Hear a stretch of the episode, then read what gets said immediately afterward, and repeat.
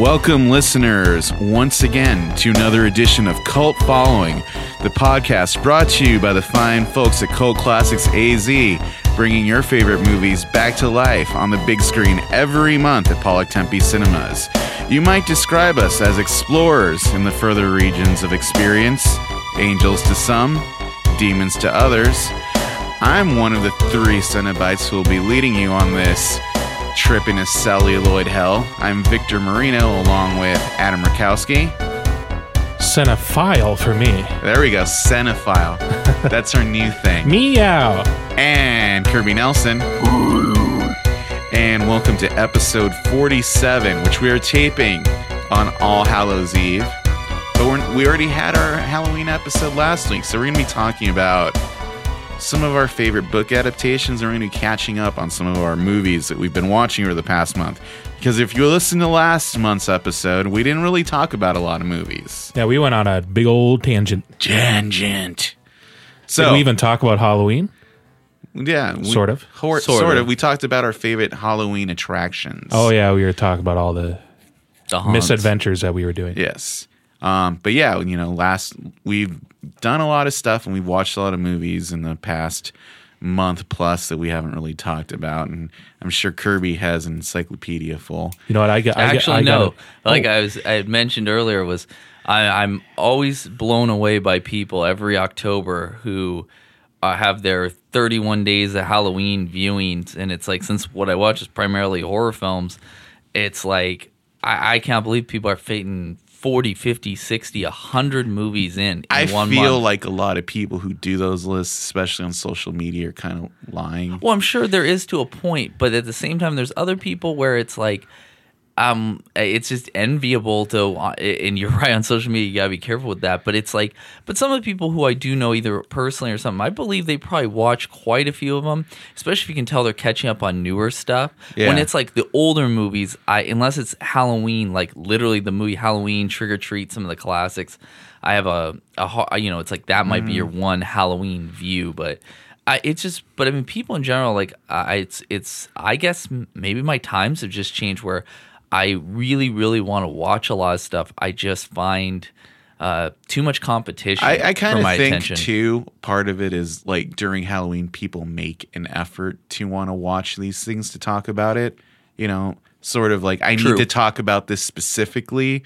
I mean, I know yesterday uh, we were just hanging out. and We watched uh, The Crow, Hocus Pocus, the Garfield Halloween special, and um, Nightmare Before Christmas, and the Great Pumpkin Charlie Brown. That's like a week's worth of stuff, right yeah, there. that's pretty, that's pretty hefty. Yeah, but that's only like really a few hours. You know, True with the with the specials and stuff. Yeah. It's not nearly as bad. I guess yeah. If you're watching a lot of like episodes or something like that, like I see a lot of people do Tales from the Crypt, Tales from the Dark Side, Twilight Zone.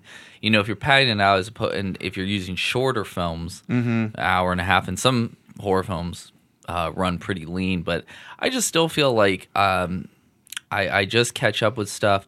I think that's why I, I probably mentioned a couple times I'm more dedicated to going to see movies in the theater where my attention can't be diverted by my phone or anything else. Like I can just be more engulfed by films that's true. these days. So Well, and Adam was about to say something. Oh, I'm sorry. off. Huh? What? You you were saying something. We cut you off. I'm so sorry. Adam. Yes. Do you want the uh, Too Fat to Ride update? Oh, oh, Sure, oh, yeah, sure, sure, sure. We did note that. Because two weeks ago I was at. Uh, do you remember?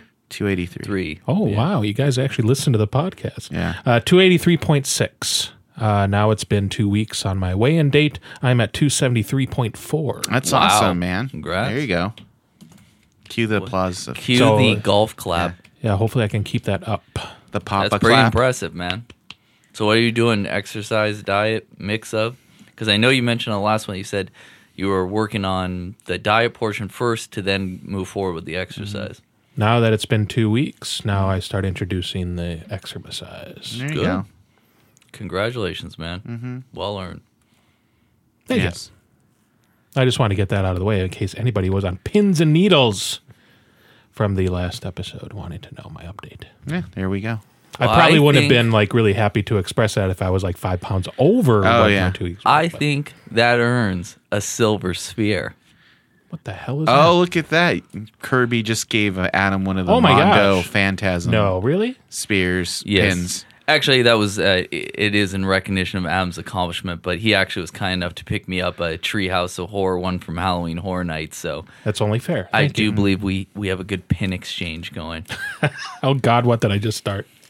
Pin. Well, now we're even right now. So Yes, you guys are even. it really could just be stopped right there. Mm-hmm. It was also just so I could say it was a Silver Sphere Award. Oh and yeah, tie yeah. that in. No, that that works. You're Nicely my put. silver sphere. I do. I have seen some great um, horror Valentine cards and serial killer ones over the years on the internet that I do think are pretty good. And but I don't think I've seen "You're My know. Silver Sphere" yet. So I was- that's a good one. I was joking yesterday with uh, Ruby that when we do the crow for Halloween, eventually the VIP tickets should include Devil's Night greeting cards. Oh, that's a good. Ruby makes Oh, yeah. awesome green Yeah. cards if you've never seen them. Yeah. But uh no. And then uh yeah, so uh, clearly I guess we're all in the tip of we've just been doing a lot of random stuff lately. I really kind of thought that was going to segue into when Ruby and I have our crow themed wedding or something like that, and I kind of got excited. Yeah, I don't know. So we we're talking about Val, or I was talking about Valentine's Day, but I guess you know Yeah. that'll be the dream. You're funny. But I think I, I was gonna segue into back backtrack into the movie discussion on just you know Yeah.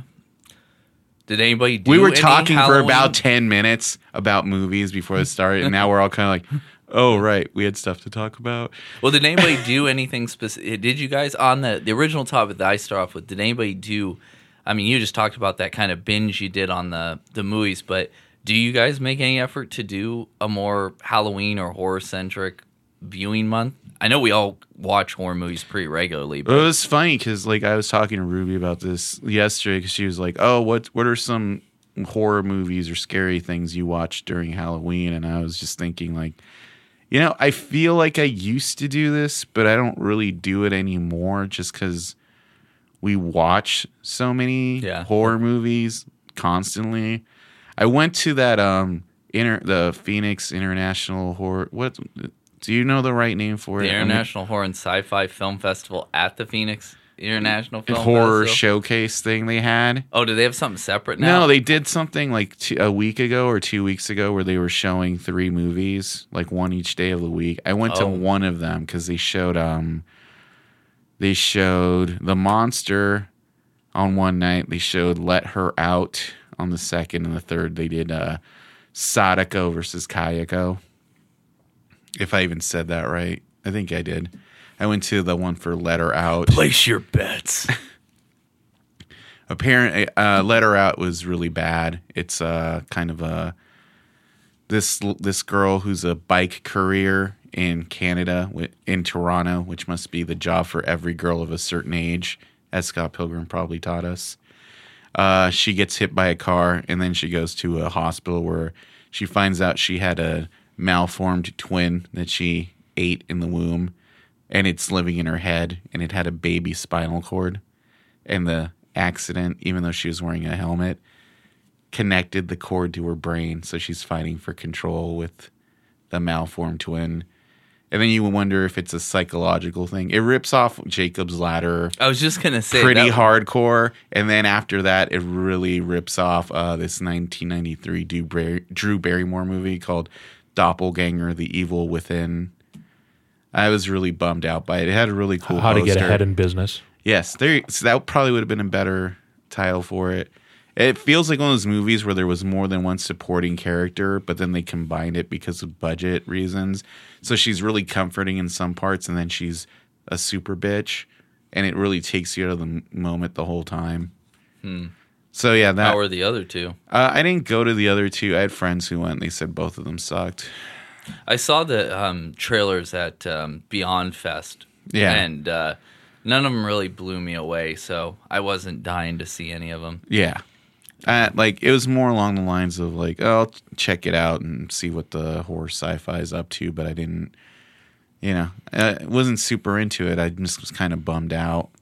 I, I really haven't checked out any of the International Horror Sci-Fi. I think Jen went to Sadako yeah, versus yeah, Kayako. she, she really wanted. I don't wanted to go or had mentioned it, but for me, it's um, I, I think it's just going to so many film fests now that I just catch so many of these films, or they're already on VOD or whatever it is. So it's or I pre-order them if I'm really interested, Mm-hmm. and so it's hard to keep up on um, uh, which I believe in supporting the local film fest and stuff.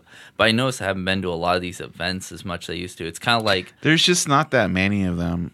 Oh, okay. I should be remiss in that. Um, because we did go to two of them. We just didn't talk about them. Um, so I was one of the judges for our friend Hal Astell's uh, oh, Apocalypse later. the Apocalypse Later Film Festival, which is a short film thing, um, a short film festival, and we had it at the Phoenix Center of the Arts. I don't remember what day it was. It was a couple of days before this thing. Yeah. Oh, it was October fifteenth, and uh, I watched all those shorts since I had to.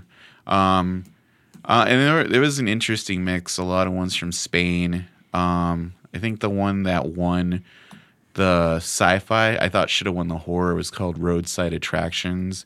It was about this uh, like a guy who picks up a girl, and it turns out uh, things aren't what they seem. It's kind of a succubus thing. oh, that's cool. Yeah, so it's pretty interesting. Well, I mentioned I think on the last one that I did check out um, Phoenix FearCon, and um, I didn't get to do a huge amount. I really um, got to see the one shorts block, but it was really really good. In fact, every single short in it was good. It's um, and that's the reason I used to always go to um, Phoenix Film Fest and uh, the old FearCon installments was uh, mainly just for short films. Yeah. because I feel like I got my value out as opposed to when I take a risk on the features. A lot of them I just wasn't. Yeah, Before I, was when I was paying. Yeah, I talked to Hal afterwards, and he says uh, next year they're going to expand that festival to two days and uh, have features. So, you know, it sounds like that's something cool that's building up there. That's awesome. How Was that how's the one that used to be? Wasn't it called uh, the Fangoria Fear Con? Uh, They Phoenix Fang- Fear Con. Con They added became Fangoria FearCon. But didn't they just recently Yes, drop and then they just became Phoenix FearCon again. But I heard there's a lot of uh, turmoil behind the scenes on that one. It, it, like I said, uh, enjoyable entertainment at the fest. I was only able to stop by due to other obligations, including um, us showing Beetlejuice that night. Mm-hmm. So I wasn't able to stay for the evening um, as I had that prior obligation. But I did check it out and stuff. I mean, some good vendors and guests and everything. It just, Yeah. um, but I, I, what I was highlighting in that one was really the only um, t- opportunity I had to check out the entertainment was the shorts and for me, like I said, that's just kind of what I'm into mostly. Um, uh, you know, is, is a lot of those. And I actually got some bad news this week as I've reported, and I know I did a review on cult following for this last year's installment or this mo- this year's installment was. Um, I actually got the sad news that I've been going six years now to uh, San Pedro Lovecraft Film Fest. Yeah, you like that uh, one. yeah, I At love it. Warner? Yeah, at the Warner Grand, and um, they actually uh, cancel it. It's done forever. Really? It's- yeah, it might be resurrected, but it, it's really doubtful. Um, in fact, uh, they actually um, um, are having kind of a yard sale right now, and I actually bought some of the original stuff uh, from the website. Um, they had like the original banners and stuff they used. Wow. Um, you know, and um, I, I I had a lot of fun at that fest. I really enjoyed it. Um, Portland will continue on. It's in its 21st year, just celebrated, but um, it looks like um, San San Pedro is kind of done. So That's a big bummer. yeah, it's a really big bummer, but um, you know that's why it's um, good to uh, Support these small things. yeah, and, and they did experience support from the community there. I just think um, if you don't know where San Pedro is, it's it's about an hour outside, forty five minutes outside of you know Hollywood, and uh, at the end of the end of the line there on the one ten, and it's a it's a you know cool little seaside community kind of thing. Um, you know, it's near the uh, refinery, so it's a little. Uh, more rough and tumble in spots, but the Warner Grand is an absolutely beautiful theater and an awesome place. And, and Aaron and Cody, um, Aaron Vanek, Co- Cody Goodfellow. Um, uh, I, I'm so sorry, Aaron. I forgot your wife's name if you're listening by chance. But um, and the rest of the crew that's run that for the last few years, I think um, you know they've done an amazing job. I think it just got too big. Just too too big and too much money. I mean, they their Kickstarter was always successful, but you know you're talking um, you know really nickel and diming it. I mean, they always set their Kickstarter very reasonable. I think like 10,000, 15,000, um, which um, uh, that's probably another topic. You know, that's a topic we should have one of these other times. Is a topic on Kickstarters because I'd Ah. love to to have some rage. Oh, I moments. thought you were gonna about financing a film festival. I thought that's where you were going, not Kickstarter. Well, we may be able to tie it all together with the crow theme Wayne, but it uh, no, but that's another great one. Is um, maybe we could have Hal or one of these folks on, as we have lots of friends who've done film festivals, Mm-hmm. um, and see um, get their thoughts one of these days. But um, did you want to run down the rest of what you've been checking out, Victor? I would. I'm trying to remember if they were and because I want to actually. I want to give Hal a shout out just because uh, you know that. Yeah. Putting that together is a big thing, and Hal rules, man. um, that that roadside attraction short was really good. I'm just I'm having problem. It's because it's been a few weeks trying to remember the other ones.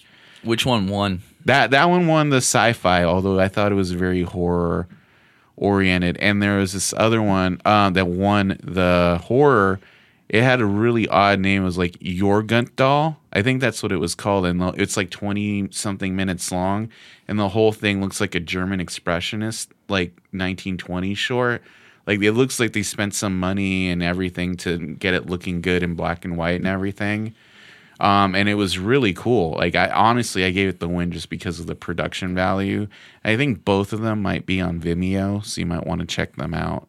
It's cool. Yeah. Um, trying to think, what else did we um do or watch? Um, we did uh, you know, Beetlejuice and uh, Lucha Underground Oh, did a show Fair. here at the state fair the other day and uh, we went to that and uh, it was really cool like uh, just a time in halloween the main event was uh, pentagon dark versus Mil Muertes so basically you have a zombie versus a ninja skeleton and they had a 20 minute match and it was super fun then i think a couple of days after that ghost did a show at um, the comerica theater and we did that show too, and that was super fun. I wondered why they were doing Comerica, and I realized it's because they had all this like pyro, and that's probably the only place in town a band of their size could kind of like do like because they had like flamethrowers that shot up on stage, and they had like mini explosions and stuff.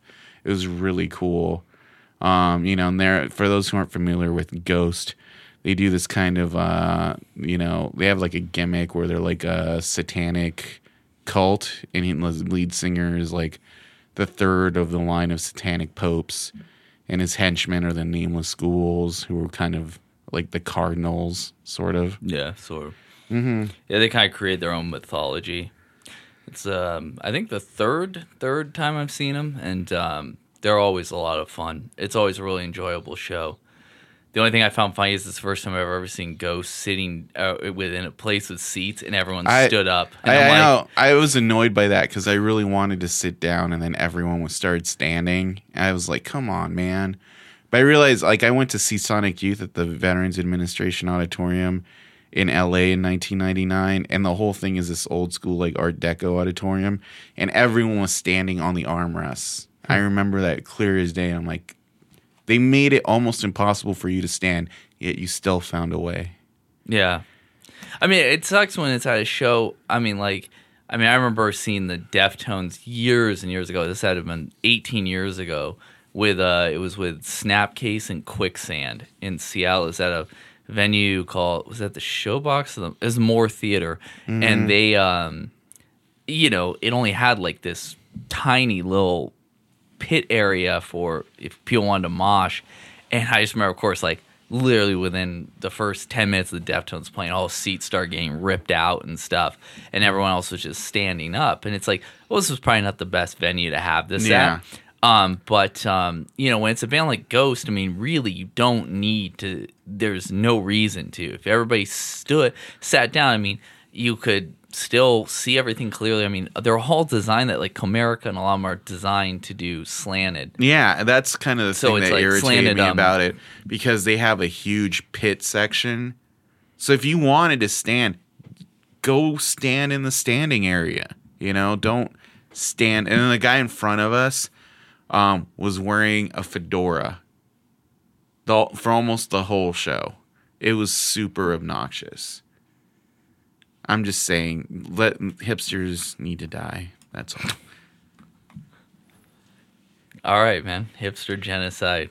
next, next, next episode of Cult Following. Yeah, um, you know, just to wrap up, But yeah, I feel no. I feel like I'm blathering on, so just kind of. No, no, it was it was a good show and stuff. I mean, Ghost is a lot of fun. Always, it's just it's one of those. It's good to see them. They're getting so big now, but it's um one of those ones where yeah, that was my only real complaint. They played a great set. Yeah. The only one I always wish is they have never played um Waiting for the Night, which I've always died been dying to hear live. I think that's one of my favorite ones they do. Uh, off the first cover CD. Yeah, And um, no, I, like yeah, I, I was I always ho- was hoping that they would do if you have ghosts, but I've heard them do that live, so I'm kind of good with it. yeah, same with me. No, um, no, I've seen a few movies. I'll just run through it really quick. Sure. Like I said, I saw Let Her Out. That one was not good. Um, The Accountant. If you haven't seen that, go see that because that's clearly um, this year's John Wick. Um, it's kind of like autistic Batman. That's all I can kind of describe it as. And the Punisher is his brother.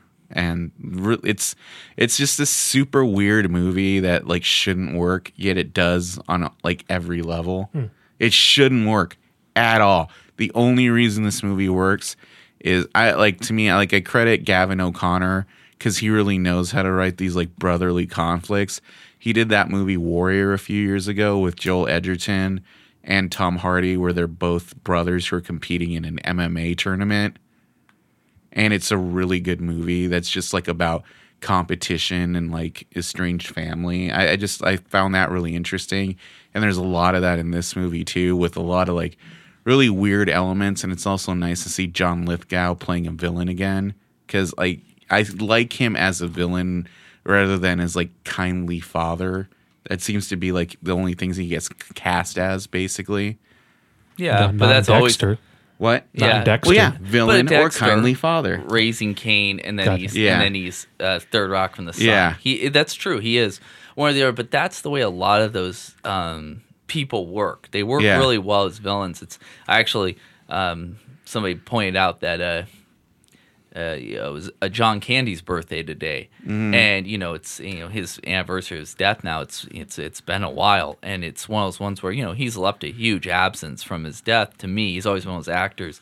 But there's guys that I always think the some of the funniest individuals um, do make the best villains. I, Yeah. I truly believe that. Um, you know, some people, uh, you know, whatever you think about the m- movie, I really thought like Robin Williams and like One Hour Photo. Oh, yeah, um, that's a know, really he- creepy he- movie. He's really unsettling. I think Yeah. um, John Lithgow is a pro. One guy I wish had gotten more opportunities to do it. Also, at an early death was um, the only you only got to see a little bit was John Ritter. I always thought was really um, even he just being even an asshole. I remember in like Bride of Chucky. Yeah. as the sheriff, I always thought he was great. Like, and I wish he had gotten to do more roles where I've seen a few things where he played a villain. Yeah, and nowhere he played like this weird, uh, like evil televangelist.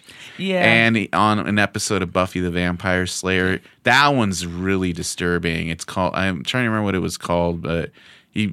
I can't even describe without giving away. It's in the second season. Just find his episode. It's really Yeah, good. no, he did get to do some. Yeah. He's just one of those ones, but it just circles back to the idea that Yeah. comedians were really, really good. Um, I think really funny people make really evil people. It just, Yeah. for some reason, it just works. Um, just like it's, it's makes me sad I have to go this far back because I still haven't talked about it. Uh, Miss Peregrine's Home for Peculiar Children. Oh yeah, yeah. Um, yeah, Terrible. Yeah, I just I wanted to really like that movie. The first half of it seemed Boring. seemed like he was trying to channel old Tim Burton. Because O-Lan Jones is in it, you know, the weird neighbor lady from Edward Scissorhands. And they use CGI to make this neighborhood that looks just like the neighborhood from Edward Scissorhands. And then it turns into this like Charlie and the Chocolate Factory kind of sci-fi thing that just I don't know. I don't know. The kids stuff just didn't really do anything for me. Boring. I, I guess Disappointing. I never, as as as the topic at hand here, as our uh, announcer has, uh, it will chime in. Uh, but no, I think that um, you know, since the the Harry Potter and the young adult onslaught of the late '90s, early aughts has has continued on. I mean, going on almost 20 years now. Is is that um, you know everybody's looking for the next Harry Potter. Everybody's looking for the next big thing. And you look at But a it lot. was of- so safe. yeah, but that's but that's with a lot. of I mean, I think uh, you know they've done a few other ones: the Lemony Snicket, the Spiderwick Chronicles. Um, they've done a few others, and the only one I mean I think that might even have any chance, of course, is this Fantastic Beast. There's some We're potential. seeing, that- I'm seeing that in a couple weeks. Yeah. No, next week. I'm seeing Doctor Strange tomorrow, which I I like my expectation level on that is on the bottom. So I, You're such a cumber bitch. Just admit it. no, I'm just I'm just saying I don't know what to expect from that movie, so I'm setting realistic bar. Is that what I'm looking for? Levels. it is what it is. Sure. But uh, you saw Ouija the other day, right? Uh, yeah, I saw that. I, there's a review up now on cultfollowing.co. Um, and uh, that was really enjoyable, actually. Um, I no, he's far from perfect or anything, but if you saw the abortion that was the original, um, you definitely know what I meant. It, it just didn't. The original just didn't work, and in this one, um, I really like the director. He's done. Um, I'm so sorry, his name slipped my mind, but he did. Um, he did Absentia, which oh, actually Mike Flanagan. Yeah, Phil, Mike- is that it? Mike Flanagan. Flanagan. Yes. Flanagan, yeah. And he did Absentia, which actually our friend Hal is one who recommended I see at one of the really old Phoenix Film Fests. This had been like 2010. Um, and I love that movie. I think it's brilliant. And Yeah. then um, he did a really He has another film that's been on the shelf for a long time that was supposed to come out Yeah. a few weeks ago called Before I Wake. yeah, and that's I've seen that of the- already. Yeah, and but that that's one's been um, kind of eh. that one's now uh, Limbo. limbo because of the production or from the releasing company uh, Relativity. relatively going Yeah. under but um i uh and i really i actually did enjoy oculus as well so um you know i think he brought a lot of his own ideas into this but you know they obviously flesh out the mythology which is only loosely hinted at in the original and i just think it makes it better but um great performances um, you know, you have to like these kind of movies, I- and it is the Blumhouse kind of style. These Conjuring, Insidious. They're not something I consider like, oh my god, this is the most amazing film, and I can't wait to watch it again. Yeah. But where I'm pretty jaded on most modern horror, and um, You're jaded. Yeah, well, then not- I must be like the hermit who lives on the hill. yeah, you you pretty much have have have gone full uh, recluse. I Yeah. um, I, I'm only I'm still visiting town sometimes, but it's uh, for supplies. Uh, no, I mean I'm not as as as ambivalent and, and hateful regarding a lot of the output that's coming out or has been. I just feel that. Uh, you know, it's starting to fall into the patterns um, again, where it's now just like the post Scream era, where you know it's all it gets very generic and cookie cutter. But then occasionally, some of the ideas that are coming out, I like them. I, I think they're pretty good. Well, I mean, clearly Blumhouse had a lot of faith in this movie, and like, how you know, because uh, this and Rings were supposed to come out on the same day, and uh, apparently, after you know people saw this movie, they scared Rings off until next year. Yeah, that's what I heard. Yeah, that doesn't come out till Dump Month. So now that's where my expectations for Rings are. February horror. That's pretty. Yeah, it's pretty bad. It comes out the same day as John Wick 2. That's all I'm saying. I know what I'm saying. yeah, I think most Drops people. the pencil. I you know I don't know the whole John Wick thing too is just that you know you look at all these other movies you know the redoing the westerns the Valley of Violence the Magnificent Seven, um, uh, which I did see as well and I agree with Adam's assessment his reviews of that's up on cultfollowing.co I felt pretty similar regarding that one, but I do think a lot of these um, I haven't seen did either of you see the Mel Gibson one yet? Uh, the Hacksaw Ridge. No, no, no. The one where he's the father, the vengeful. Dude, I started watching that like the other night. Like I'm like I'm like 20 minutes into it and I really like it so far.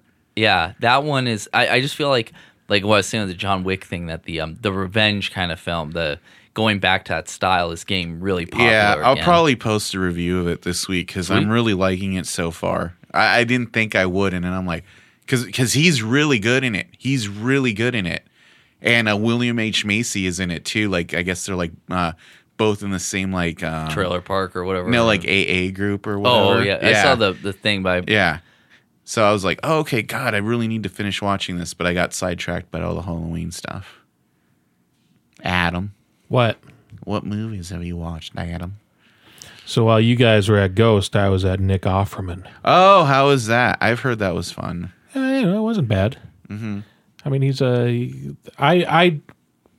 It's been a long time that I've been to like a, a meet and greet book reading type of thing.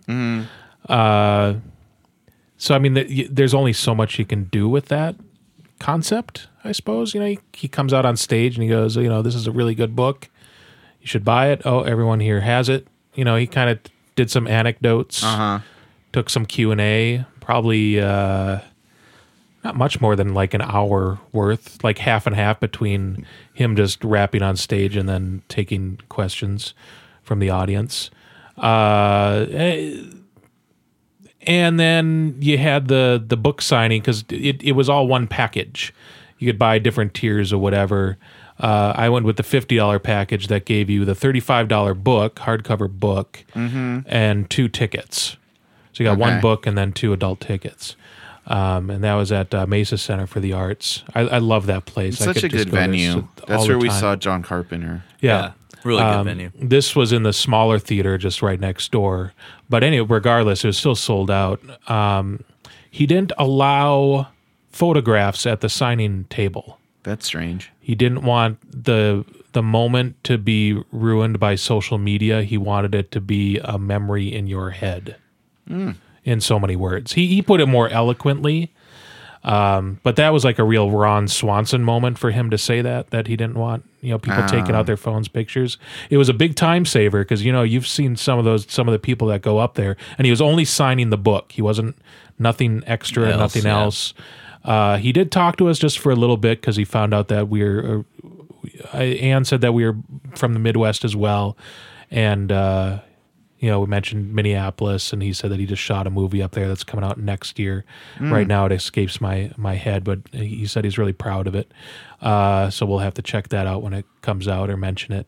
Um, but yeah, it was it was fun. He was he seemed like a nice guy. He's four years older than me, but he looked much older. I thought he was really old. He looks old. Yeah, no, he he really had the crow's feet, and I mean his eyes. I mean, were like really a lot, a lot of uh, lines and everything. But you know, people age differently, Yeah. and you always kind of saw that as Ron Swanson. He kind of, you know, his eye. He has he has those, those really heavy set um, bags, eyes, eyes, and everything. So Grumpy cat thing makes going sense. on. But uh, grum, grum. yeah, I suppose I could see that. Uh, Let's but you compare know, our favorite celebrities to memes. but the book is really interesting and it's it's funny and it's tongue in cheek and it's kind of multimedia, which I like. So it's not uh, just you know reading a you know page after page. It's actually a functional book. So he does go over how to make different woodworking pieces with the other people that are that he works with at his woodworking shop in California. So that's pretty cool. Uh, as far as movies go, I'm kind of dipping back. I, I, I left some stuff on the sidelines from probably like a month ago. So this is, the, I don't know if this will be antiquated or not.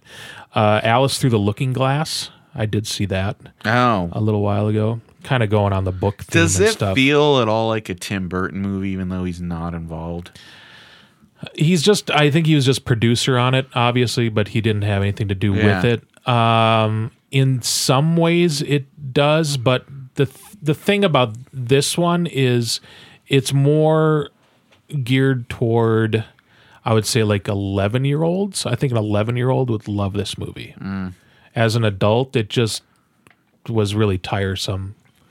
Uh, I don't know. Maybe Johnny Depp is kind of getting on my skin a little bit. I think bit. Johnny Depp's moment has come and gone. He's getting to that Jim Carrey period of his career right now. Yeah, he needs to lay back or something. or do something like really crazy. Anyways, I just I imagine the Victor like at the head of the board meeting of the talent agency going, "Oh, it's getting a little Jim Carrey here, so we're gonna no, have he's- to. You want a number twenty three? You already got it lined up, but he's, he's gonna- sending out those Sony emails like left and right. Mm-hmm. Uh, Doomed, the untold untold story of Roger Corman's Fantastic Four. Oh, I've heard of that, but I didn't watch it. Is it the same guy who did uh, Superman Lives or no?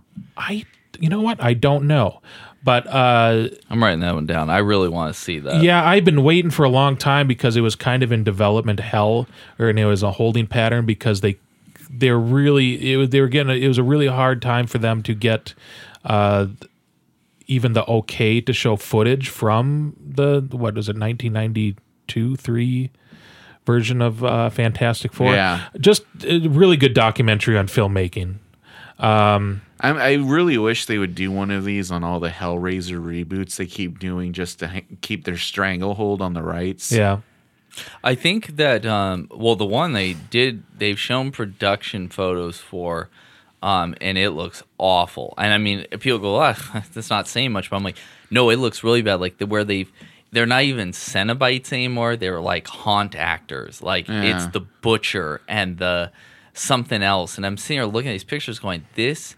Literally looks like yeah, like your standard stock Rob Zombie Because villain that's or the whole thing. Like, I feel there hasn't been a, an actual Hellraiser movie since like Bloodlines. Bloodline was the last theatrically released. Yeah, Hell- and every Hellraiser other film. one has been basically like they're doing with the Cloverfield movies, where they're just grabbing a script from the pile and sticking a Cenobite in it. Yep, and that's exactly what they've Yeah. done. And they are, yes, trying literally trying to retain the rights. So this next one that's coming out will be, um, and they they've done the same with a few other ones. I mean, people even forget like, um, you know, a lot more Dimension films where Yeah. it's like uh, Children of the Corn. They Oh, did yeah. that Genesis and the Sci-Fi Channel reboot just to hold on to the name for another whatever few years. They'll they'll Right. probably make another one. Um, and it's it, it's one of those things where um, I know there was a discussion when the original the um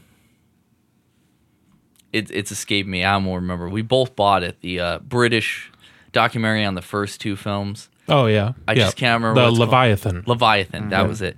Leviathan. w- There was talks originally that that film was supposed to be covering the whole um, series, and then the folks who do did uh, Never Sleep Again and Crystal Lake Memories These are uh, horror movie documentaries. documentaries. Yeah, they were going to do. Um, that was going to be one of their next ones, and I I don't know if it's still in development. Um, there's definitely been you know a lot of people racing to do um, retrospectives on films or full length documentaries because yeah. I a lot of them I know have been. Um, you know, some it's easier when it's only one or two films. Like they just that company just did Fright Night, which covers both films, uh, not the reboots, of course, but um, you know, a lot of the other series, or they have been done. I mean, two companies did Scream.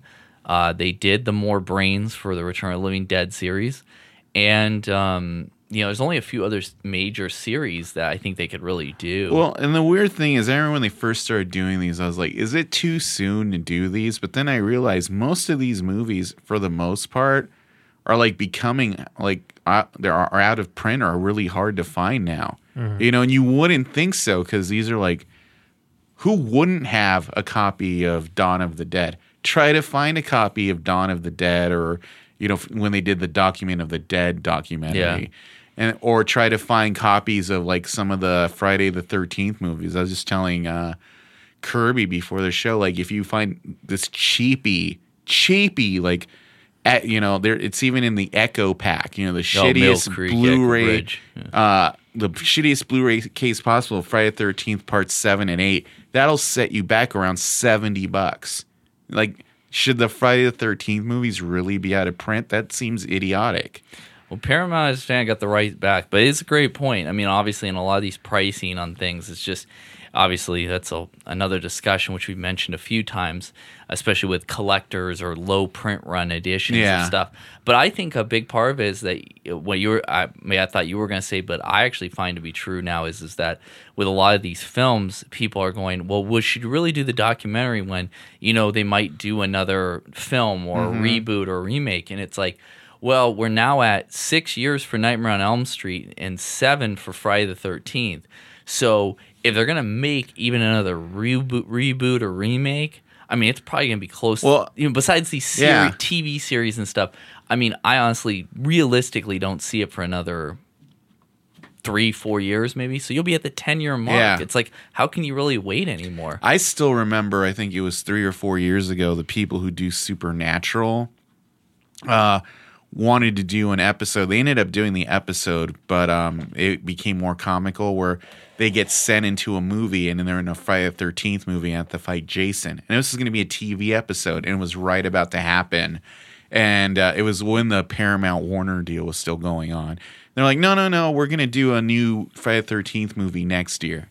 Like it's been four years since then. Well, if they were smart right now, if they were really, really smart, this is the time to finally make Freddy versus Jason versus Ash. Yeah. Like, and make Jeffrey Katz's comics, which are awesome, um, come to life because they're they're incredible. That series is one of my favorite comic stories ever. Um, so I hope so, but I don't think so. But with the Ash versus Evil Dead, I mean that, or at least you know, um, another crossover. That Something. oh, I just remember that is one other thing I saw last week was the Ash versus Evil Dead unrated edition, which is a digital exclusive, which is I don't really know how to feel about this because I kind of think that this is where uh, this is where a lot of stuff is going to go once they stop trying to push physical media.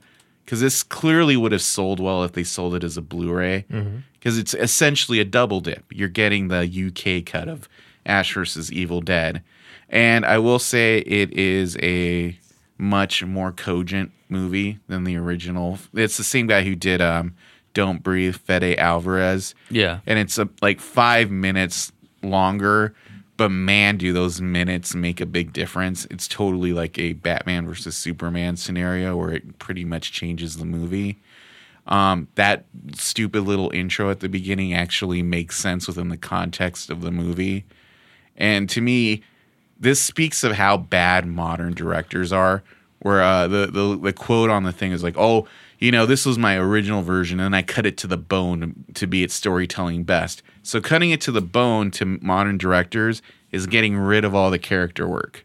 So you actually give a shit about these characters. The other funny thing is they left in an alternate ending where uh, Mia, Jane Levy's character, is walking down the road, and then a man in a truck uh, stops by to help her and pick her up.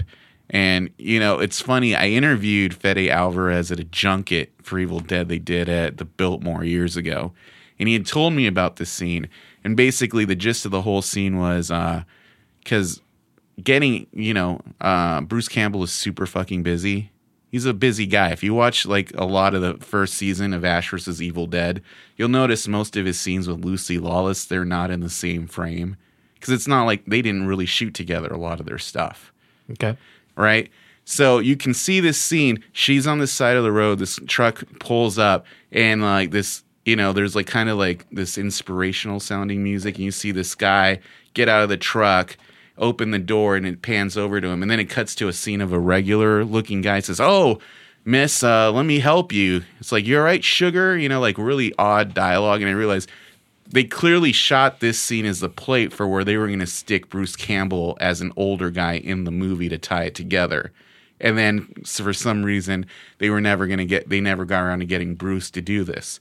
And when I interviewed Fede Alvarez, it was before the original came out. He said, "Yeah, that's exactly that he had shot this scene that was a plate for sticking Bruce Campbell in the context of the movie, Yeah. but then Bruce was one of the producers and he decided against it."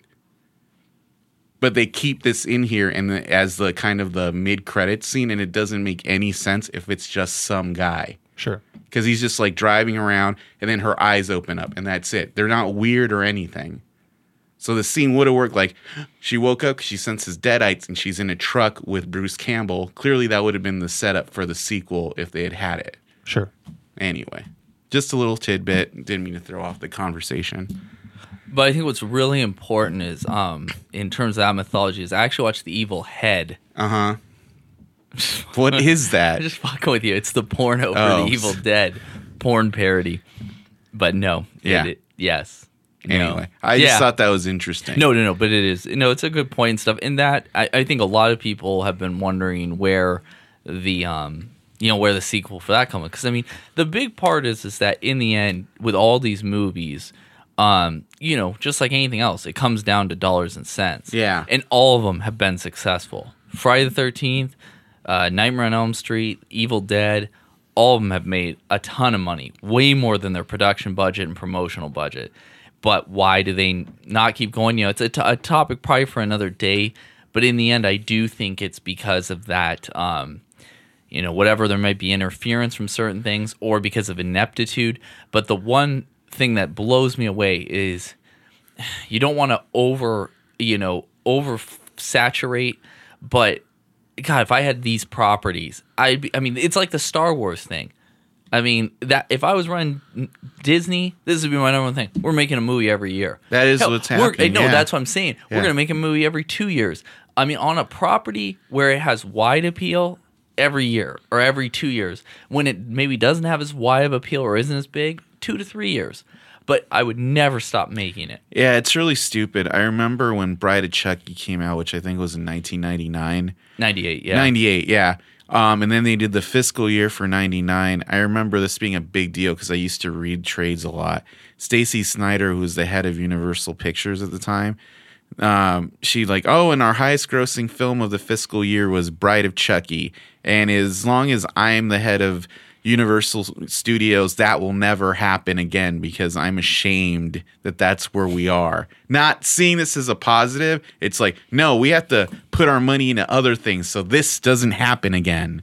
You know, that's just executives don't really know what they're doing half the time.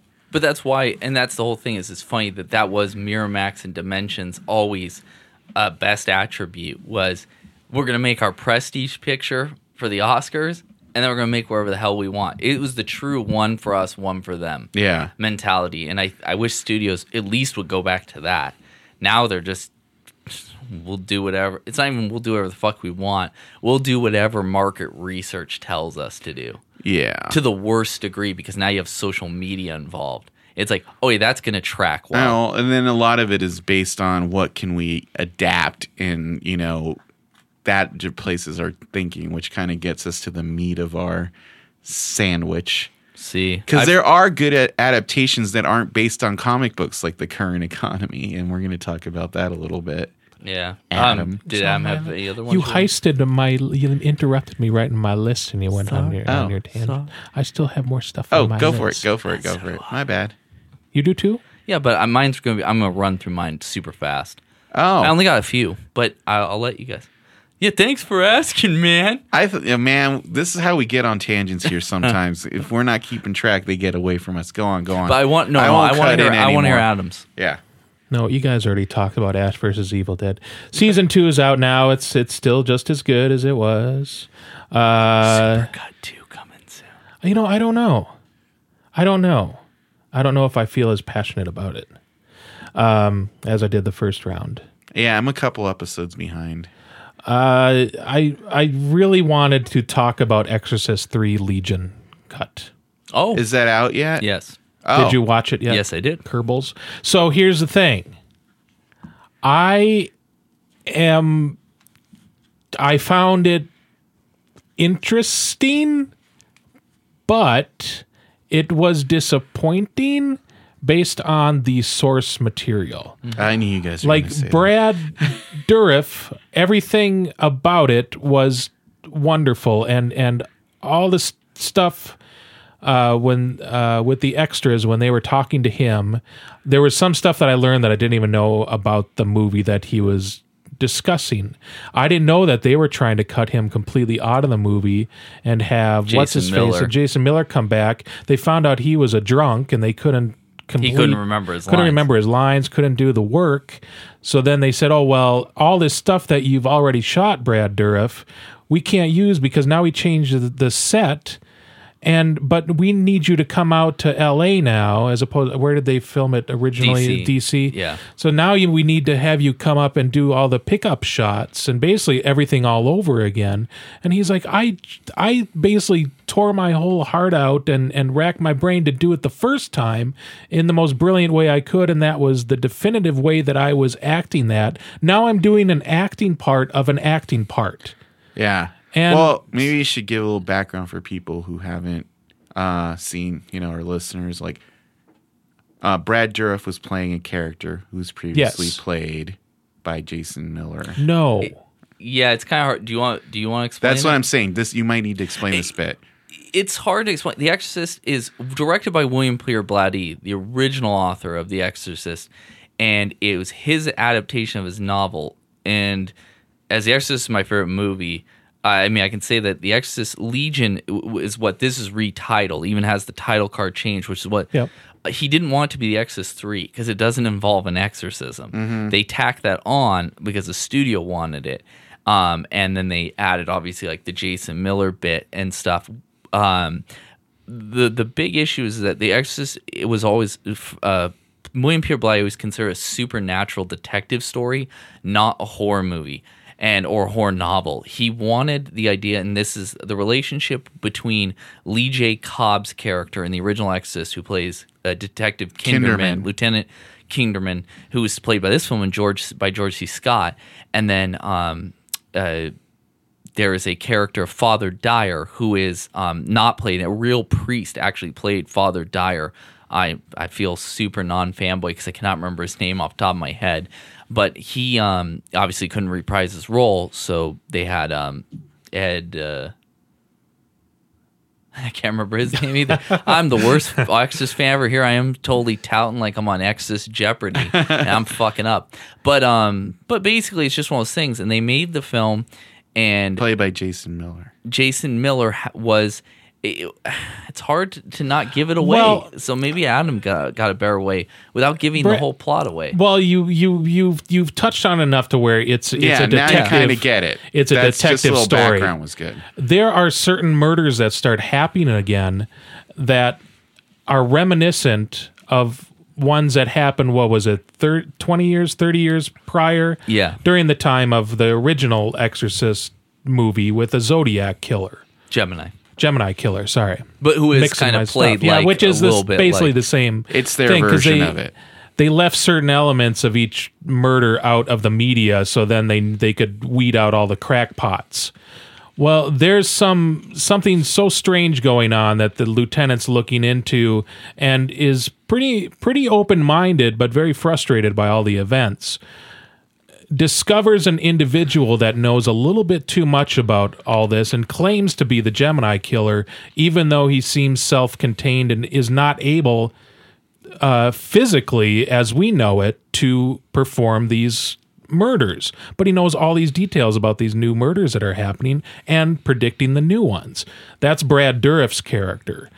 Uh, And what they did in the, the actual theatrical release is a release is they they wanted Jason Miller to kind of play a co-part in it where um I'm trying to think of like another example in a different movie that was kind of kind of in the same Yeah, I'm trying to think of one too. same kind of twist or kind of psychological mind fuck or something but uh because of i don't know marketing or because of the the film companies like you said kirby they wanted a recognizable A face hook. or a hook Yeah. or something like that and they wanted to kind of put connect the two connect the films. films you know in some way but uh you know it, it wasn't working so then they had they wanted to put brad back in so, some capacity But they junked his footage pretty much. What they did is, and this is where I, Adam is 100% right on. It's one of those ones where you, it really does take. The performance that Brad Dourif gives is amazing, both in the theatrical and in the cut, but it's VHS dailies.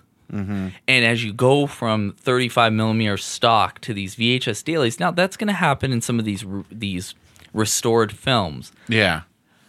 but it's it Just very really jarring. jarring. Yeah, it really takes away the impact, and it's very. Um, I felt the ending is very abrupt. oh, i loved the ending No, no, no. Uh, uh, abrupt in the respect of um, it works with the story of what. Um, it, I no, I love the ending in terms of how I know how Blatty's vision was, Mm-hmm. but what I'm saying is, is is that it makes sense, but it's one of those ones almost retrain your brain having Right. watched the film because I still feel in the end the ending is the same. You know, it's just that how it's reached there, how it reaches that point. Um, Right. You know, this is not the the bulk of the theatrical film is still there. It's just that the tacked on studio exorcism, and there really is an exorcism, no spoilers, is an, an additional character who is completely removed. Another priest, uh, Father Morning, he is not in this version at all, and he is kind of, he is a distraction in the theatrical film because. But I I still like both versions. If this and this is where for me is the rub, and I will say on to Adam's point too. The supplementals in this are amazing. The backstories, they got so many individuals involved that really help flesh it out. Yeah. Um, I almost wish I'd watched the supplementals first before watching the movie. That's how I did it. Oh, see, I wish I had done it that way. So I think I would have had even more appreciation. But then I had to go back and watch them again because there are some details I even Yeah. missed. And I said, "Oh, that's what he was talking But about." I this is the last point I'll make on that. Maybe Am's got some additional thoughts. Just very but little bit. Very little, but it's um the very little thing I will say is is that um Adam and I are both huge Clive Barker fans. I know Victor is as well, but you know they had um Exorcist 3 was made by Morgan Creek, who also made Nightbreed. And Nightbreed got an amazing restoration. Um, the Cabal cut, the Midian, the definitive director's cut. Clive Barker's original vision for Nightbreed. Um, instead of the slasher film, the studio tried to make it out to be a supernatural slasher. It became much more of the deep, um, dark fantasy that it was meant to be. And I enjoyed that a lot. And of course, it had the um, actual um, excised 35 millimeter footage lovingly restored. Right. And now, when they started looking for Nightbreed, I knew they'd eventually start hunting down for the Exorcist 3 for the Legion cut. This is, I always knew this was coming, and I'm very happy about that, that they finally worked so hard on this. But it feels like they're like, it's lost to time. And I just, I, I don't believe that. If Nightbreed could be found, I believe Exorcist 3 could be found. So I, I do have that, I guess I'll stop on my last note, is my hope that it'll still be found. Right. But it, if you are going to buy this version, it's still a great um, version to check out. Um, but I mean, it is completely worth it solely for the supplementals. I Yes. mean, hundred percent. just just on the tip you were just saying i mean i can't i've heard a lot of people on the horror dvd boards on facebook make this same point i to a certain degree i don't think scream factory would have really bothered to promote this as like legion the restored if there was any chance they could have gotten 35 millimeter elements i think part of it too is like clive barker is more of an auteur so maybe somebody made an effort to keep that extra material that was excised It might be, but I'm, i I'm not. you know i might just happen and i might be talking i just i've heard people spew vitriol but I on don't think it, it's. But it's not like an intentional thing. yeah If that's the only thing that they found and they wanted to get it out there, it's. I don't think this is like one of those things where it's like a double dip. Yeah attempt. i don't think a scream dick Factory move. is no, that kind that's of not the way I feel at all, and Yeah. that's not the way I was intending. It's more of a hope and a dream, but Yeah. I do believe that um, it does exist somewhere, uh, whether it's in a private collection or And I wasn't saying that was a reflection of what you were saying. Yeah, that's true, what I'm true. saying is like the people Yeah. are complaining, like, "Oh, come on, you know, it's got to be out there. Why? I why know. did I, know, and I do. out? I do. Yeah. That, that's the thing. I think part of it is I'm on these boards so much now, and we're getting so many treasure troves of things we're not getting anymore. Is that a lot of people are becoming kind of spoiled and they think everything is out there? Oh, definitely. No, there's no doubt about that. That is 100% true. And I don't frequent all the same boards, but I do see a lot of the same line of um, entitlement. Yeah, that's that's, constant. exactly the word. Yeah. one of the joys other there were there were more performances and I think it's just for the nostalgia's sake that I do like the theatrical release in many of Brad Dourif's interpretations much better. I don't know if it's because you could see his face much better because of subtleties and the way that he changes and you know his his tear that comes down that he's so great of doing tears you know on a drop of a dime that I was missing the performance. All I was hearing was the voice. So I was more so critiquing the voice because everything was in shadow uh, as best as they could pull out of that the VHS copy. It just wasn't there. What I really did enjoy was the more scenes that he had with um, uh, with with his friend. Um, why is his name escaping me? Uh, at the beginning, before um, Oh, uh, Kinderman with Dyer. yeah, Dyer Yeah, Dyer. Hmm. uh, that they ex- they showed more scenes with them just Yeah. their relationship and their friendship, which I loved. I was just smiling the whole time. Um, and I loved the ending, and I wish I would have. The it did feel really abrupt because it's not anything that I expected from. I didn't, you know, I didn't know anything about the Legion cut at all. Like I said, and they didn't give that away in any of the uh, supplemental material or extras. Um, but the, what's nice about this whole box set is, or not a box set, but just the two disc thing is it does have the full theatrical. Did you watch the theatrical? I haven't had a chance yet? to watch the thea- I mean, I've seen it many times. I have not had a chance to watch this um, version on here just due to time constraints. Yeah. Um, but um, I truly enjoy the theatrical version a lot, and um, I did too. I remember in the theater, and a lot of people had the same problem. Is the ending? yes, uh, which was just like kind of cheeseball out of nowhere kind of thing and wasn't very satisfying. Like I said, I really wish I could see just a really nice cleaned up version with the ending for the original ending. Uh, would just it would it's to me it's it's one of those like um uh like missed endings where you're like what the fuck and that's it That i mean movie has a it's like fucked up ending. Uh it's still one of my most favorite endings and I will say finally that the um, on that note too that I and I've always said this that The Exorcist is my favorite film, but The Exorcist Three is a hell of a lot scarier.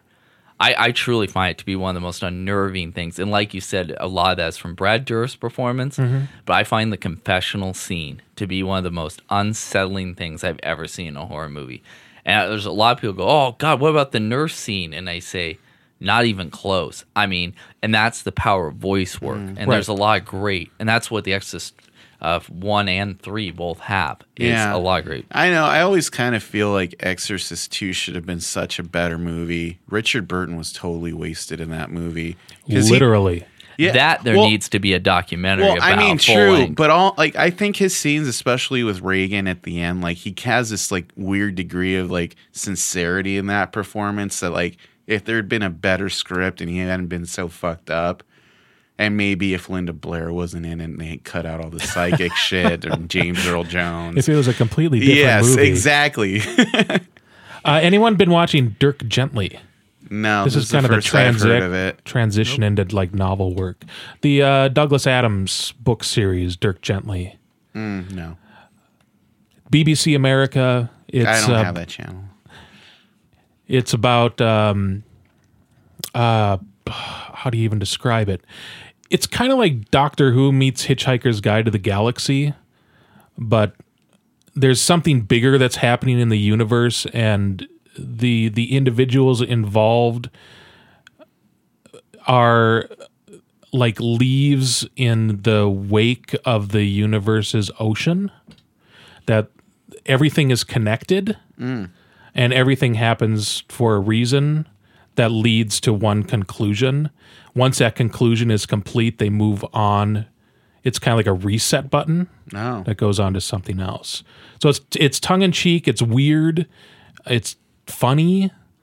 Uh, Fiona Fiona Dourif is in it. oh, the daughter of Brad Dourif. Yes, and uh, she is phenomenal in this. She is creepy as hell, and just a solid performance. I really liked her in the last Chucky movie. This one, she she's, she's she's crazy balls, mm-hmm. but makes sense. But it's like grounded, like you for somehow you some way you can relate to her, even though she does like terrible, terrible things. Mm. Because she's just a leaf in the wake of the ocean of the universe. I have to check that out. Yeah, once have it- check it. It's only like two episodes in, but it's I think it's a lot of fun. Any other recent watches? Just so we can wrap that part up. I don't know what Westworld is good. Yeah. Oh God, I love Westworld so Uh, much. Walking Dead and Negan has been like beat into the ground on that every little episode. thing. I also, watched but the first that was really episode of season seven. It's straight garbage. I, you know, I, and I'm not going to get into a thing. I mean, you know, Nicotero's involved, so the effects are always going to be top notch. Mm-hmm. But you know, if people, I'll say this: if you've read the comic at all, and this was too much for you, you probably should stop watching because it doesn't get any better. Yeah, it only gets worse. Yeah. It's an, and I the the only thing I will say is as a huge fan of the comic and a so so watcher of the show is is that um yeah, I'll give up the effects. This is most gore I think I've ever seen on a mainstream broadcast. I don't know if it really is. I feel like Ash vs. Evil Dead was much Well, that- well, that's true, but I, I think there's an expectation of that one a little bit Yeah. more. But this one got really close to the level of gore in the comic, and I'm a gorehound. I I love you know Yeah. you know splatter matters. I, I don't. So, I have no problem with the gore in this episode. I think more so the problem is, you know, Negan is a sadist, and the fact that the whole episode is just it does go into that level of hostile like territory where like we know where this is going. You're just pl- drawing it out just Well, to- you you know you know what the aftermath of all this is. what I didn't I didn't watch any of season six at all. Maybe a couple episodes, but I I'm kind of I've been I've been uh, hot and cold with Walking Dead. Yeah. But I had to watch season seven, episode one to know what happened. I didn't even watch the uh, finale of six. I just knew what I should be expecting for Yeah. the Yeah. seven to get this this kind of you know closure on it or whatever. See what happens. Got the whole basically the whole country like this. It it knocked out like all the uh um you know watcher viewership numbers for any uh ba- basic cable ever and everybody's complaining it's like oh we had to wait so long and you know you bastards for dangling the carrot in front of our face you know and then pulling it away they're going to be doing this every single season now now you're going to start seeing it even worse yeah. now with all the shows Well, I mean, um, I'm trying to think of where the comic is going because I'm I'm pretty sure they're not going to get to the uh, what do, what do they call those guys? The ones who have the dead people skins on them. Oh god, yeah, I forget their name. I couldn't even remember Negan's group the name The until they say Saviors, no until it says Saviors. But it's like the whole thing with the Negan story. My main thing and stuff, and I like Jeffrey Dean Morgan, but he's not Negan. I, I really I'm sorry he just isn't No. he he just he's not the right Well, if he was Jen, Jeffrey Dean Morgan as the comedian as Negan I, Dude. I would be much more on board There's there in see in that episode the, the the season premiere he says one of the lines the comedian says in Watchmen and it's totally a throwback like he's just playing the comedian. Yeah, but he just doesn't Well- do it as as smiley. That's the thing. People are like, "Oh, he's so he's so mean." You get like these kind of casual viewers and stuff, or the big fans of the show never the comment. I'm like, it- it's not just his physically imposing presence in the comics; it's the way he does it. It's not just sadism. It's that he has such a firm belief in what he's doing. Yeah. and it's and it's so difficult to like ca- Well, put to screen. apparently, like Henry Rollins, it was between him and Henry Rollins, and I think they made the wrong choice. Oh yeah, yeah. Yeah, because I, I would have believed because when Henry Rollins was on season two, I think it was Of of Sons, of Anarchy, and he was playing that true believer white supremacist. That's kind of what I thought. Because even wearing hit Negan's outfit, it looks like he's a cosplayer. There's no reason for him to wear that like way too clean leather jacket and the red ascot. Mm-hmm. I'm like, why are you wearing that? You know, Scooby-Doo? Yeah, it's kind of stupid, but. Yeah. I don't know. The only thing I'll say is that this bodes well for season two of Preacher if they're letting the, them get away with that level True. of gore. And I'll be interested to see like uh, you know other shows kind of run from it because we're at that halcyon point right now where the only thing you can't do on TV is say fuck. Everything else is I think know nudity's still okay pretty whose, whose verboten. phones are that's going my I think nudity's still pretty verboten, but that's that's not really no, not no. Yeah. I mean on on um, at cable. I st- I mean on Frontal, on you full- can show full- behind Pines. now, Oh yeah. yeah, yeah. hard Th- cock boom drop the pen there you go. Next week, roundtable on hard cock. We'll see here. Star, uh, Westworld shows a lot of cock, but that's I- I- I mean- premium. That I, I'll honestly say uh, one of the ones that I'll never forget was uh, forgetting Sarah Marshall. That has Oh, got to yeah. be one of the most like. I mean, people literally like they're fucking like audible unit gasp in unison just because I don't think anyone had ever seen it. But I mean, I've you know, it's whatever. I mean, if it works for the story or comedic effect or whatever it is, I mean, I have absolutely no absolutely no bias against it. I just think it's um you are You just wanna see more uh, of it. just Yeah. more, man, please, more. More cock. Okay, But- what's what's huh? Oh, huh? Huh? I, I Did don't you know. have just more? Got me, yeah. Hey, now I got you. Oh all yeah, riled yeah. up. Oh yeah, all riled up. Oh. But um, no, you know, I I mentioned the Magnificent Seven, FearCon. We talked about all the rest of the stuff. The only other ones I'll quick mention, I'll run them down real fast. Is just um, uh, I had the misfortune of seeing Huntsman: Winter's War. Yeah, it's Frozen. Yeah, with- it is- Frozen. first yeah, thing I it's was gonna say. Frozen with a Game of Thrones budget. Yep, exactly. Um, I did see uh, Mike and Dave need wedding dates. Seriously, you Oh saw yeah. that? Well, Oh. I, I, dude, I watch anything, Ah, man. God. It's, it's, it's, it is what it is. Um, yeah, we are talking about Walking Dead. I will say, I'm, I, I don't hate it as much as some people do, but um, I'm definitely obviously not as impressed with this season of Scream Queens as Victor and I both brought. Yeah. They really should have just left it at the first season and called it a day. I, I watched the first like three episodes, and it's just yeah, it's Yeah. stupid. I re- yeah, it's really not that good. Yeah. Other than that, the only other one, uh, quick mention here is um, I because I just want to say thanks to them since they're local is uh, uh, Michelle and Mantooth Group and the Nile Theater um, who put on uh, within these Walls Fest um, with Judge and American Nightmare this weekend, past weekend, Saturday, uh, last Saturday, um, and they've done this. This is the third one they've done. They've changed up the formula, but I just want to say this is an immense amount of work to do these kind of fests and. Um, I finally got to see Judge, who I've wanted to see for probably 20 years.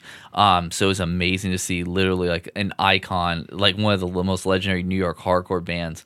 Um, and I haven't seen American Nightmare in since I booked them in 2003 on their last tour.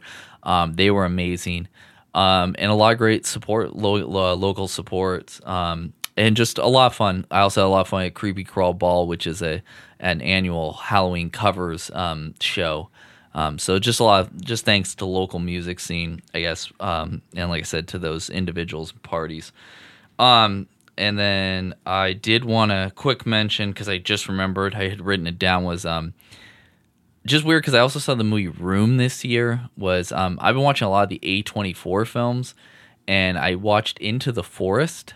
Oh yeah, I've wanted to watch that one. Yeah, it's it's it's not bad. It's it's not perfect or anything like that. There's things I I- was surprised I didn't really get a wide release. Yeah, it really um because it's like it's kind of like Z for Zachariah, kind of right. a little bit. Yeah, I mean, it, it actually, like I said, it reminds me most of Room actually because it's very similar in terms of its, um, you know, one location largely, um, and you know, just two individuals carry the entire movie pretty much. Are they in a forest? They are in the forest, yes. Um, and it's Ellen Page, and I am so sorry, I don't remember her the other actress's name. It's another known actress. Yeah, so- another no, well-known actress, but um, it's it's an enjoyable film. The only thing I really liked about it was it's very um, I'm not gonna say it's super realistic, but I will say it had a realism that I truly enjoyed. And then, um, as I mentioned, mourning the um, loss of the Lovecraft Film Fest, the very last one I just want to quick bring up because encourage to check out, especially about kids or want uh, or just enjoy um, dark fantasy animation, is um, Howard Phillips uh, or Howard Lovecraft and the Frozen Kingdom, which is um, based on a um, arcane comic book, arcane publishing comic book. And it's basically an imagining of Howard Phillips, uh, uh, Phillips Lovecraft as a um, H.P. Lovecraft as a, a young boy having adventures with his pet Cthulhu Spot. Um, and it's you know it's not perfect or anything. I mean, uh, but um, it, by any measure. But I did, um, you know, it's something I probably would have wished for when I was a kid. Um, and uh, I saw the they did the pre-production one at the last Lovecraft Film Fest in May, and it did get released through Shout Factory. Again, nothing perfect, but um, if you're a Lovecraft fan or maybe you have kids and want to have some check out something different, worth worth looking into. Yeah, I was just bummed out by the animation. Yeah, the animation is is rushed to say the least, and not um, very well developed. Do not expect any kind of Pixar or um, studio dude Kubo and the ah, rest of those. what it kind of reminded me of like Veggie Tales in a little way. Yeah, Oh, there is God. there's some very low end animation, but the I, I was interested until you said that. No, I, no, you should see it. no, it, it's still a good story Yeah, it's and really not that enjoyable. bad, but- It's just that yes, the animation. Um, I, and I really do feel like not only were they running on a very low budget, Right, yeah. but also I think they rushed this one to get out because I saw the pre-production like a 15 minute trailer, which was literally the beginning of the film. That was in May, and this came out in September. So I'm pretty sure. That's they- a pretty they- fast They really rushed this Yeah. one through on the animation tip, but um, all right. Speaking of, that was a, sc- a book to screen uh, Oh, adaptation. go. Let's get to the meat here so we can wrap this bad boy up. Wrap it. Go for it. No, no, no, no. Oh, guys go right ahead. so you know 'Cause when I was, was- thinking about yeah, no, this was the, you know this was my idea. When I was thinking about it, I was I was kind of uh, gravitating toward real, more like faithful books to screen. And when I started making my list of of different things that I thought were faithful, then I started thinking to myself of novels of the last maybe 20 to 25 years uh-huh. have been written as though they are going to be optioned to be made into a movie. Or even I think we even mentioned it one time a few weeks back that when people release a book these days they also include the the movie options within the contract Yeah. True. so you, you like the bigger examples are like the Harry Potter books. I mean, you can't tell me that that you know wasn't optioned from like day one.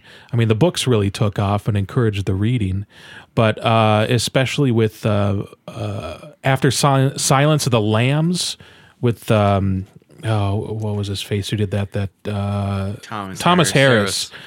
When he wrote Hannibal, it was such a polarizingly different writing style that you couldn't do anything more beyond that book that you weren't able to just take directly off the page and put it on the screen. Mm-hmm. Because I read the book when it came out, and I think the movie came out like what, like six months later, or Yeah. three months later. Uh, so he was basically writing the movie at the same time as writing the book. Um, that it, every page was just lifted, as opposed to something like Fight Club, which is really, really close to the book. There's maybe like a couple lines of dialogue that was changed just because it worked better in the film. Because I read Fight Club so many times, and the end is different. Yeah. But- But yeah, and also like Tyler doesn't say anything in the book. So they just like split up his dialogue, Right. you know. Like half the shit the narrator says is stuff that Tyler says to him now. Yeah. You have your passion projects. You have your Lord of the Rings, Mm-hmm. which there's a translation that just like pisses everybody off. Yeah. Why they couldn't, you know, people complaining that why couldn't they do it in the same timeline? Uh, I I barely got through those books, and I don't I don't even remember most of them. So when I saw the movie, I was just like, I'm just happy to see something on the big screen. Yeah. I developed a big antipathy for J.R.R. Tolkien when I was in college. Yeah. because uh, you know he's aside from being a writer, he's also uh, a well-known um, academic critic. And uh, I remember we had to read his uh, criticisms and uh, annotations for things when I took Milton all the time. And I got to be like, I don't agree with almost everything you're saying. You say you don't? Yeah, like I, I I found it. I got to where I was finding his opinions really um, obnoxious, and it started translating to books he wrote. Where I just like I I feel like he would write his books, and then things he would find in other sources that he'd be writing about critically, like if it conflicted or touched on a subject he was writing on, he would kind of be dismissive of it to a point where it felt like that's my pet. You can't talk about it. Oh, sure. Yeah. Anyway, well, especially like he would uh, big uh, a lot of like uh, stuff like Beowulf because they took a lot of classes to explore that that sort of like um you know writing of like big Epic poems. yeah epic Yeah, poems specifically. poem. You know because that's part of like my English literature background and he's a big well known uh, Beowulf scholar and he got to you know basically the point where like I just, I don't like you anymore, Tolkien. And I've always had issues if we were if I was in a literature class, only for the reason that I had to, that I had to take a literature class. I hate over analyzing books. Yeah. Uh, what was the Franz Kafka uh, Metamorphosis. Metamorphosis? The the book now actually has in the back the the criticism, the I guess the or what would you call it? Not that, but the um, There's usually like essays and a lot Like of an- those- like the yeah, essays. analytical discussion. I mean, I, I guess if you're looking for, I mean, there's obviously just like film and music and most forms of art and expression. The fact is, is, is that we sometimes intentionally or un, and or unintentionally it just varies on which individual it is is is that you know we consider things high art or low brow or we consider this mainstream it's it's um this and that. I mean like when you talk about that like um books being overanalyzed there's there's some you know a lot of things you know um, you would have like a Harold Bloom on one end, and on the on the complete opposite end, you now have people who are, who are like fan fiction writers, Yeah. you know, or discussion groups on message boards and stuff. I feel like with if you're talking about literature to film, you know, there's people who will go, well, "This is unfilmable," or "This is something uh, like an unfilmable thing would be like Dune. Naked Lunch or Dune, yeah. Or- and you know, a lot of these these classics and stuff like that that um, but you have people who will always say, you know, that, um, you know, I mean, when I was in college, I remember that the one thing I remember in English literature was is that if you wanted to have a discussion group, there are people who've been talking about James Joyce for 50 fucking years. I mean, Right. literally in a discussion group. And it's like, I got, I have no aspirations for that or any designs on ever becoming that type of individual right. maybe it, it would interest me down the line, but it probably isn't going to. So the way I look at it is, is that you know people go, well, this is not very good, and it's like you know it's people to make you feel like you're you know some kind of Homer Simpson instead of uh you know the it's it's like the Mensa episode of of Simpsons. You know, it's that that people get very you have to have this is for people who have uh, who are critical thinkers or well developed brains, and it's like I always go back to Stephen King, who's arguably, I was going to say, the number one um, modern writer with adaptions. You know, it's it's a sink No, or that's swim. true. Yeah. But he has always said that he lives by, um, you know, the code of it is the tale, not he who tells it, and and in the end, it, it should be about the tale. And if you like a story, I mean, they've they've narrowed it down in in um, studies that there's only like five topics that are going to be in narrative form, like Right. five stories that have been told in different forms and variations for millennia. So we are at that point where you know if you're talking about um, you know the dawn of the silver screen and the the um, you know turn of the century, turn of the 20th century, uh, from talkies all the way up to now, where we are at to a lot of people the apex of entertainment or whatever you know as you know depending on the decade. Now you go well, what's the greatest stories kind of told from this perspective because they either have been filmed at this time or as Adam mentioned, they are going to be made because it's a tie-in. Yeah. So then where you end up? So now it's kind of like you're going to see a lot of the same. It's like the AFI Top 100. Right. A lot of those are adaptations of classics of Western civilization Well, especially since uh, uh, you know the advent of film, they would go for books because those had a built-in audience. It's not like mounting a film production is inexpensive. That's actually the big problem we have now, where uh, it's so expensive to make a film that you basically need to have some kind of hedge your bet by making it a licensed property to know you're going to have that built-in audience at least, which is why you're not going to see, uh, you know, a big screen adaptation of any of you know Joyce's work. You know, as as much as people are probably jonesing for Finnegan's Wake or Ulysses or Portrait of the Artist as a young man, Man.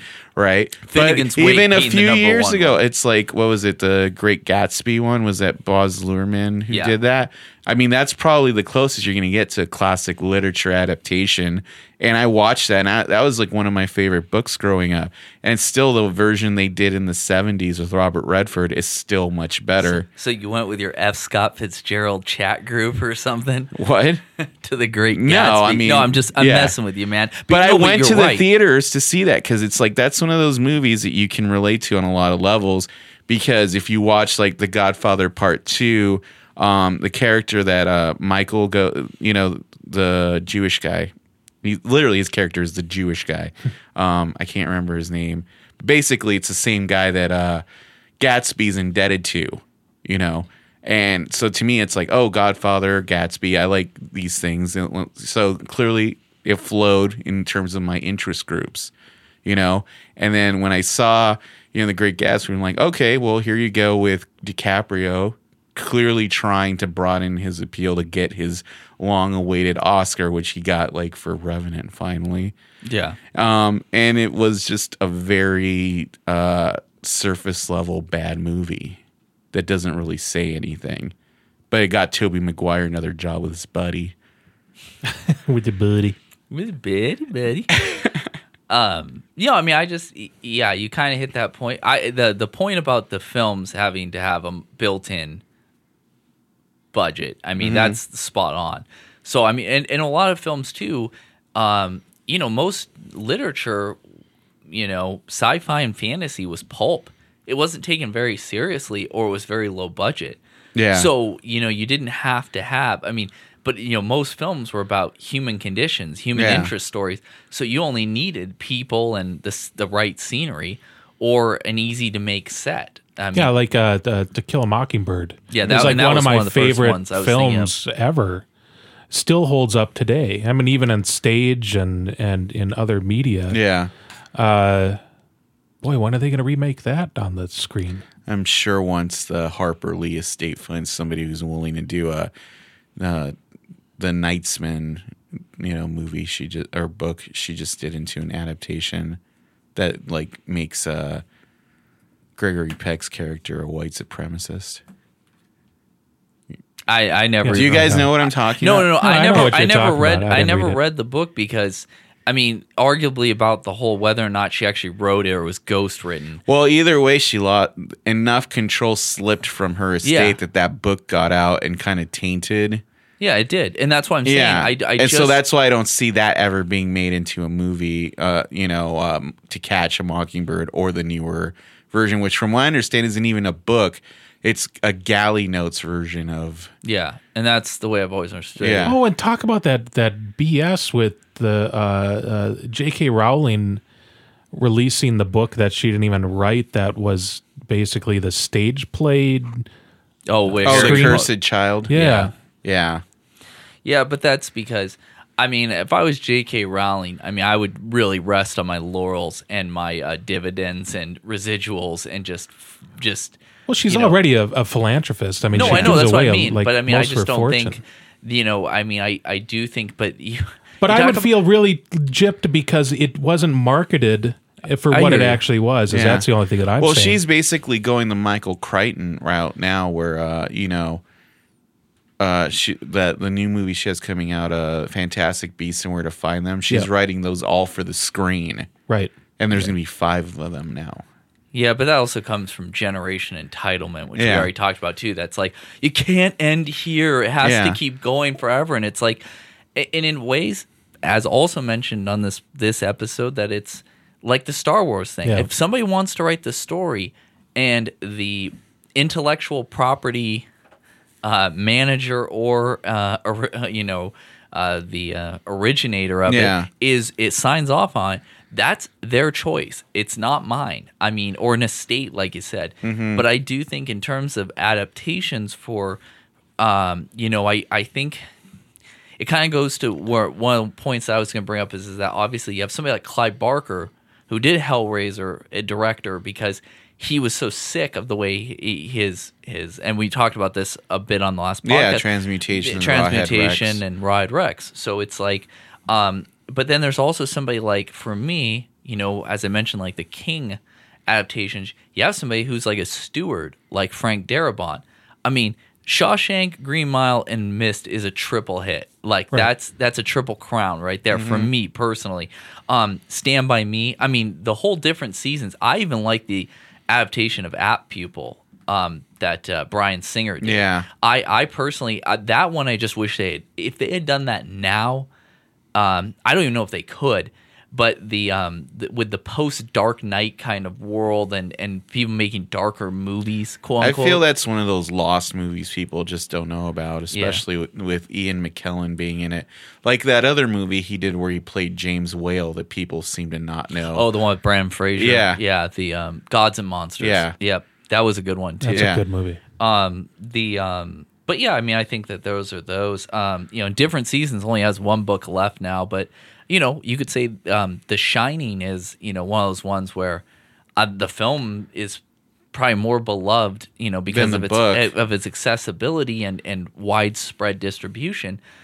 But there are people who still really love the book, and, and King obviously has made his thoughts on Kubrick's film numerous times. Right. Yeah, and then he had his own version, Version. which is terrible. Yeah, so it is what it is. But Yeah. I mean, I, I it's just funny you brought up Fight Club because the only other ones I could think of was something like American Psycho, or obviously like a Silence of the Lambs and you know K- To Kill a Mockingbird, The Godfather. We mentioned a few of them, but I Right. just no, I mean, there's a lot of Bret Easton Ellis ones that are interesting because he did. There's there's been quite a few of them over like the recent decade. I think Rules of Attraction is really good because that's an adaptation of two of his books. Basically, there's the Rules of Attraction. Then there's a uh, movie within the movie that's about four minutes long. It's an adaptation of one of his other books called Glamorama. I like that movie. It's really good, and a lot of people haven't seen it. Um, you know, Roger Avary, I think, never got his due, but I think once he uh, killed that person, vehicular manslaughter style, it's not like he was going to get another chance to really be an auteur again. You know, but like to me, I I feel that most people are most familiar with the book adaptations they see on TV. Like the two biggest of the last couple years have been like Hannibal and, Ga- and Game of Thrones.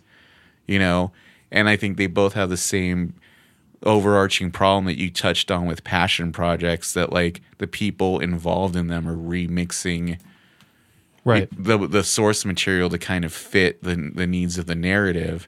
Um, I mean, I- and, the, and the media, whatever Yeah. medium that it is. You know, because I remember like uh, I was just talking about this uh, with Ruby the other day. How I think the first season of Hannibal is like awesome. It's so good. You know, all the stuff with Garrett Jacob Hobbs leading up to where Red Dragon should start, and then it kind of goes into this like Silence of the Lambsy direction that doesn't really make sense. And then you eventually they do an adaptation of Hannibal that's even worse than the movie.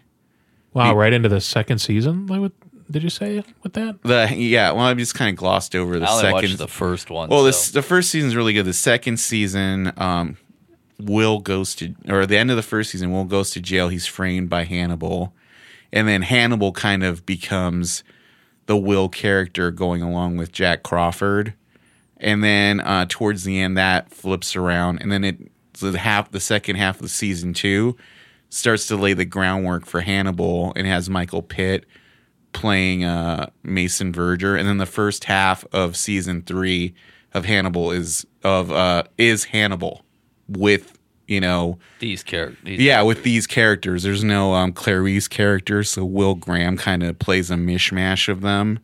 Um, and then the second half of season three is Red Dragon, and I was really excited about it. It had um, Richard Armitage, who was the head Oh, of yeah. the, he was uh, the Red Dragon, and uh, Rutina Wesley from True Blood was um the blind girl, and it was like, but then I felt like they were like racing right through it. Like this, you could have spent a whole season or longer on, and they were just kind of like, like he either really wasn't into that book, or I don't know. But it ends on a cliffhanger, and that's where the season ended. But they never ever had the rights to Silence of the Lambs, so that's where the show would have had to end anyway. Oh, So it's a really strange show. Like, it, you know, and that's the problem with television adaptations that don't Yeah. have a definitive yeah. They just they well that they yeah they don't they don't know if they're going to last another season. yeah. I mean, I can imagine what like writers and everybody else and producers are just like, okay, what can we get out that'll be like an ending we can be It also speaks too to satisfied the with. idea of that Victor brought up of like, there's also this is I'm I'm almost going back to the past of of the kind of original golden age of cinemas is that we've completely gone back to the serial. Yeah. is that's how we're adapting written material. Flash Gordon. It's really strange Commander too because I remember Joss Whedon was the first person who started the whole idea of serialized television shows with Buffy, and I remember when that started. I can't believe Joss Whedon is doing a serialized television show. How will people jump on if you haven't watched it? Because this was before the age of binge watching and buying TV shows on DVD. You know, you had to make shit as accessible as possible. Right. And now we're in this area where it's like, oh, you need to watch the first three seasons to understand what's up. go to, you know, go to Amazon or whatever, Right. or Netflix. Well, that's part of the reason. I mean, you. I mean, you kind of talked about like The Walking Dead and stuff. I mean, we have such a culture now of spoilers, and, and that's because of the internet and the ability to disseminate. Yeah. You know, big deals. It's it's uh you know one of those ones. But I mean, I really feel like that's also because people are like, well, you better catch up fast Yeah. also lending to the discussion about the um, necessity of watching so much. And it's like, I, I'm sorry, I have other things going on. I just don't have the time. Um, you know, it's a, I, I make choices to watch certain stuff, but it's kind of like you're saying. It's like, well, if you want to catch up, you got to watch the first three seasons. It's not like, oh, I've got to watch Well, the- one season. yeah. I have to watch three to get to where I need to be. Otherwise, I have to, or I just like what a lot of people do. I've noticed that people who just don't care. My brother is like the number one person who does this. He just reads the Wikipedia, Right. Yeah. and then he just watches it, and or he takes like you mentioned with Daredevil season two, just taking. I'm pretty making a safe assumption. I know what the first season's gonna go, so I'm just gonna jump right in. Yeah. It's with some shows it's predictable. Other shows it's like, ah shit. Well, I- I, I mean, couldn't there's some that. shows like clearly you can do that on something like Game of Thrones. Uh, that's what I was about to you say. You can't. You can't. If you wa- if you jumped into like Game of Thrones season three, psh, let's go for it. You'd be like, what the hell is going on here? I think I was saying that for the first three seasons, Yeah. anyways. What the hell's going on? I couldn't. I, I even if you tried to quiz me on names right now, I I, No. I just can't wrap. it's hard enough to names. remember them from season to season because I start rewatching it. I'm like, okay, right, right, right. You know, because there's so many families now, and Yeah. you know, especially. And here's the thing: watching that show as it went on, there's this really weird divide between people who had read the books and like, oh, they're doing it wrong. Like, you can't do it wrong. It's all up to the picture it paints in your head. And then when they ran out of books, they're like, oh, well, now at least I have the real books to keep, you know, now I don't have to keep up with this garbage anymore. I'll just stick with the books. That's their prerogative. But that's it's like also- if you see the Dune, if you see the Dune movies, like the David Lynch's Dune, it's not like the book at all, you know. Well, it is in some in respects, some some ways, but, but like the Sci-Fi Channel one they did with um Alec Newman, in a lot of ways, is more how I pictured it in my head. But that's a much longer mini series, right. You know. and miniseries was the precursor to doing serial the- Yes. the, return to serial because again i I, I'm always just going to reference him, not just as a huge fan, but King. I mean, you look at it, Salem's Lot, and a lot of these. You know, it, especially to be able to like to do a two night special or a three I know that is special. one of those things that like was a staple of network television that's gone completely to premium and basic. Yeah. Like I remember like like clockwork every year or so ABC would have a Stephen King adaptation. Like I swear to God, the last one I remember them making was like Storm of the Century. Rose Red was huge. Oh, Rose I'm- Red was the last one. Rose it was after that. Yeah. Yeah. it must have been, or somewhere around the same time. But I remember Rose Red being one of the biggest ones. They played that up like Twin Peaks, man. I remember they had her no- her journal, the journ diary of Ellen Rimbauer, like it was Laura Palmer's diary. Yeah. I mean, they played that up huge. But I mean, at the time, you're talking about non-premium, you know, networks. They needed hits and they needed merchandising to to support, you know. And nowadays, that's just a given it, it, it- you know, it- we actually had a little bit of a. I don't. We were talking about on here. Oh no, uh, before the discussion, I, I had made a point just kind of about how um, we we were the, our pre-show discussion was a little bit about how um, it, it, it's important ties into talking about these shows of how critically acclaimed and how elevated they are in people's consciousness, and they're they're such huge fans. It changed their life. I, I think of the show Breaking Bad as being one of the number one where everyone's like, this is mm-hmm. the pinnacle of television. And now you look back, I mean, there's so much unbought, unpurchased merchandise from Breaking Bad because they, as Victor mentioned, they did it too late. But I also think it's just merely that people just move on. We are an ultimate consumer culture. Yeah. Yeah. and maybe 20 years from now people will be going god breaking bad that was landmark that was we're going to have sociology classes about it you know um, and that might be and it might not be but what i mean is is that um, that kind of goes on to the two to the um, you know the novel to the um, the the film um, discussion is is that people um, it has changed so much that uh, people are still always going to have the eternal argument: what's better, the book or the movie? But now that they that we have such varied entertainment outlets, I just don't think it's still it's it's never going to be that. Well, yeah, and then a lot of times they're interested in how something is adapted through a particular lens. Like, you know, I just mentioned like uh, Hannibal, and like people are excited with that just because Bryan Fuller was the guy who was adapting it, who did like Pushing Daisies and Wonderfalls. He has like a particular eye for doing things, and if you watch Hannibal, it's you know that was a show that was on network television. You, it doesn't. It's that show would have prospered on basic cable because it's relentlessly gory and has these really artful deaths and just like my god how did this get on television is what you're thinking you know because he had a specific vision and one that was very blood soaked you know? And when i think of that i think of that documentary a few years ago like jodorowsky's dune which i i you know i watched that documentary it's like wow this is a really interesting uh you know post-mortem on a movie that never happened but influenced so much else. Yeah. I don't think it would have been a good movie if it had been made, but it's really interesting seeing the thought process that went into adapting something Oh yeah. through a specific lens. And Constantine had the same problem of being a network show that didn't deserve to be on a network. Yeah. Or why was it on a network? NBC or whatever. and so many shows you just even mentioned. There's another couple like Wonderfalls and Pushing Daisies, hardcore fan bases. Yeah. but you know wide stream of m- m- appeal it's people find stuff down the line you know and it is what it is but i just um I, I, I do think it's funny that you kind of started on Tolkien as one of the first ones, and he's the kind of dude who I imagine would have a George R. R. Martin kind of life where he, if he was living today and created that Yeah. series, he would be going, "Oh, I can finally do it. We're gonna have these, you know," and he would just be like, "I'm gonna do it my way. We're gonna have the full on sonnets, and we're we're gonna make this, you know, Yeah. damn near Glee, like because that's what he wanted to do." Well, and that's the thing. Like, I don't know. How, what do you guys feel about this? Because this is really true in Game of Thrones with when you have George R. R. Martin writing the show, where he's like, I'm going to change it and make it the way I really wanted to do it. I mean, it's still the author's intent, but it's not an adaptation anymore. Well, and saying something like that is almost like shitting on the books. yeah. Well, that's ex- exactly what he's doing, and on the people who took the time to read them, because they're not just you know Saturday afternoon. Oh, I'm going to pick up this book and get you know. I bought this at the airport.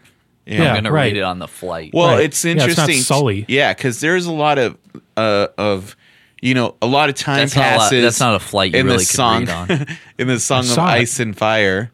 In terms of you know the kids have to grow up, so he admitted as much that oh yeah a lot of this stuff was filler till I could get back to these characters.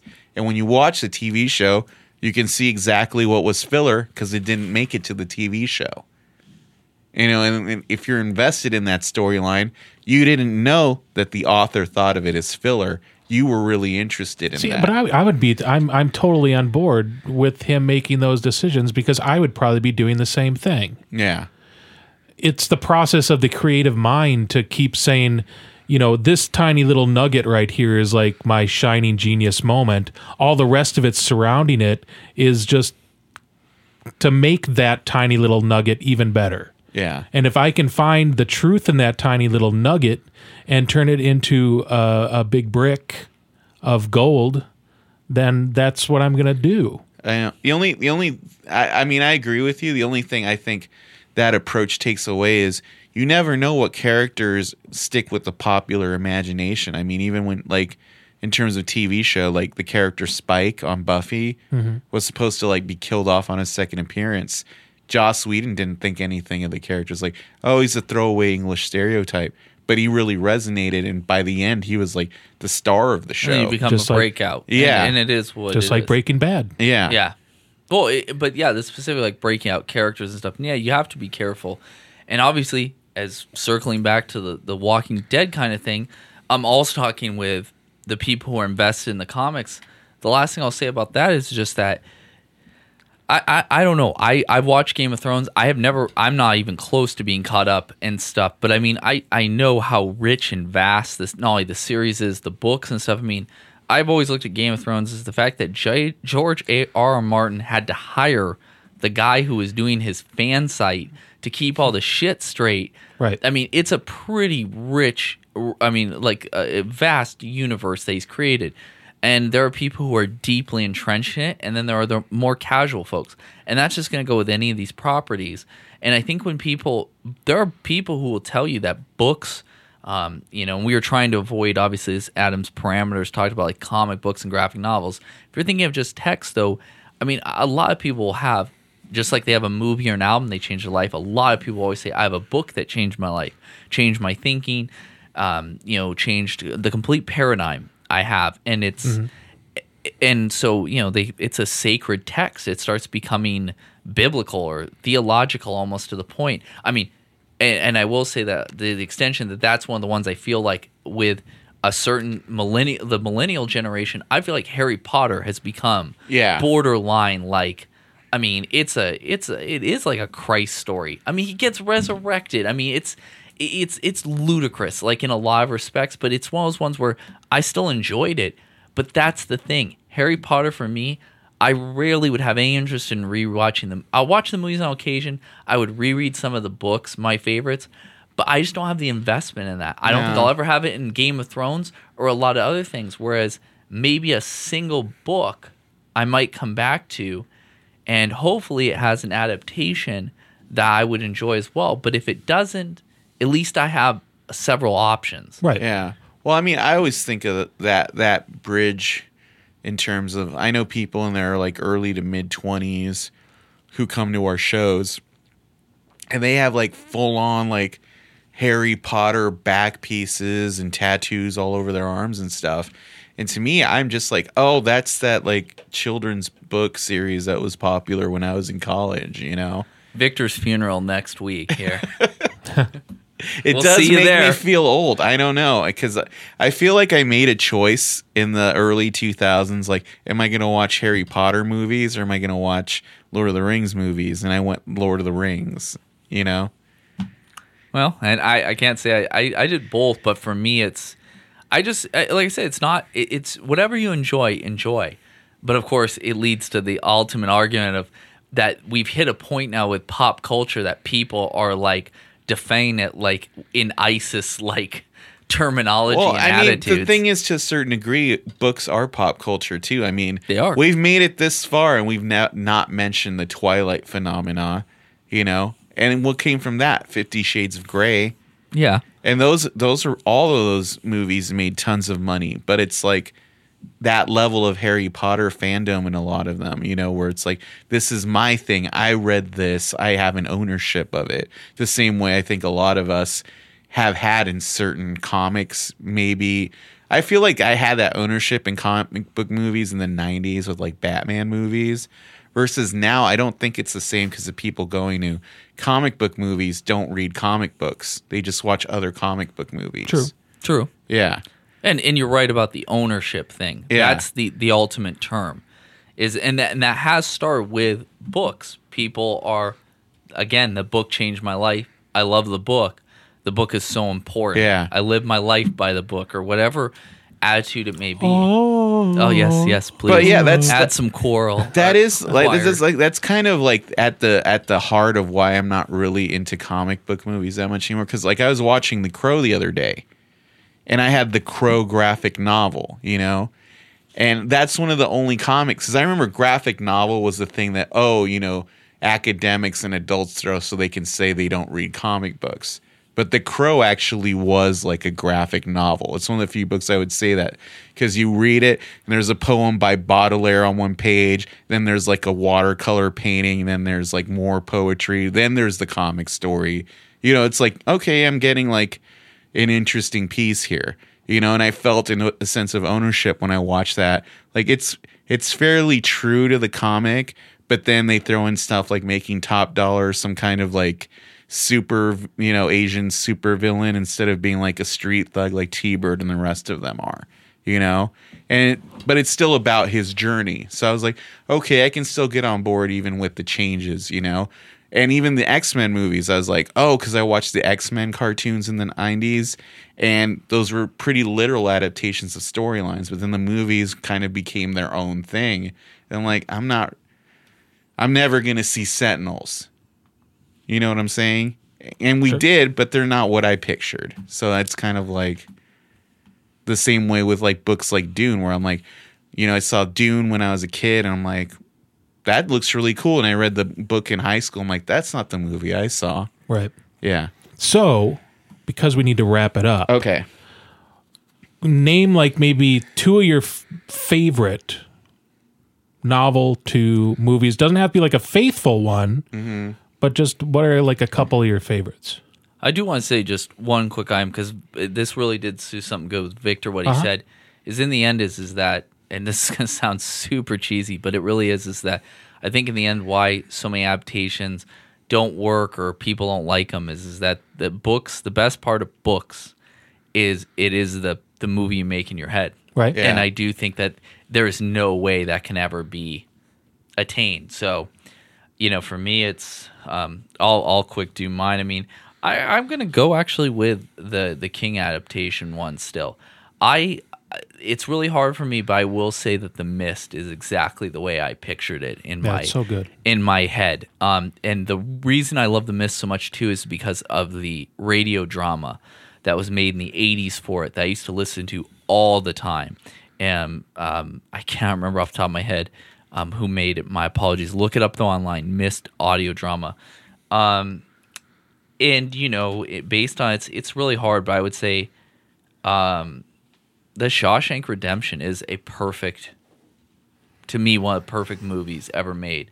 Um, and the adaptation from Rita Hayworth in the Shawshank Redemption is pretty spot on. Again, Darabont just really nailed it. I would say Rob Reiner did with Stand by Me too, but it's hard. I mean, there's there's so many I could list. I could look at lists and all that, but in the end, it's I'm gonna go with the, the criteria I just set. Is is what was it like in my head when I was reading, and what did I see on yeah. screen? Yeah. No, that's yeah, yeah. beauty.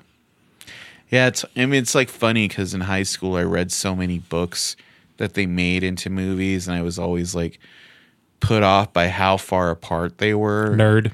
Well, it's true. Like you know, when you read Blade, when you see Blade Runner, and then you read like uh, Do Androids Do Androids Dream of Electric Right. Sheep, and it's not Yeah. like it at all. Yeah. It's like, uh, but um, I don't know. I I thought Choke, uh, the Clark Gregg directed that movie. Most people probably know him now as um this agent, Agent. from yeah. from Agent Agent, Smith. of Shield, um, Coulson. Yeah. Coulson. But um, he directed and got the rights to do an adaptation of uh, Chuck Palahniuk's Choke that has um, Anjelica Huston and a really good cast in it. Uh, the main guy is Sam Rockwell. And it's a really weird, depressing book, but somehow he makes it work. He does compress a couple of the subplots into a more literal thing Yeah. and that I don't like as much, but that's as faithful as an adaptation as you're going to get of that book. Fight Club, I also like a lot. I mean, I like both of those books, and the movie versions do keep a lot of the weird absurdities in them. Mm-hmm. So I would probably say those in terms of like faithful adaptations. I can, uh, I can I mean, it doesn't even have to be faithful. no, I can still you know. say like the my the the one I hate the most is uh Roman Polanski did a movie called The Ninth Gate, which is based on this book I really loved in college called El Club Dumas by this author named uh, Arturo Perez Reverte, and the movie like it like if you could take a chainsaw to butcher a good book and then piss on it, that's what they did because it takes a, the tiniest fucking subplot from that book combines a bunch of characters from the novel and then makes a whole movie out of that and everything interesting he like was not interested in at all Huh. and the movie's still all right but it bugs me because the book is so much better Yeah, I don't know. Even still, there was something about the Ninth Gate that just didn't feel right. Well, the fact that I think one of the bigger problems with it is like Johnny Depp when he made that movie was probably a couple years younger than I am now, and he's playing a character in his sixties. Oh yeah, well, He's yeah. playing like a book detective, like basically someone who appraises novels and then rips them off and sells them. And the whole book is about him finding a manuscript for a never published Alexander Dumas book, Right. And trying to find if it was a real thing. And it actually goes through the whole techniques people use to authenticate books. And then the movie's all concerned about this like uh manuscript that had these plates that were drawn by the devil. And it's like a tiny subplot in the book which isn't that interesting. So half the movie's made up.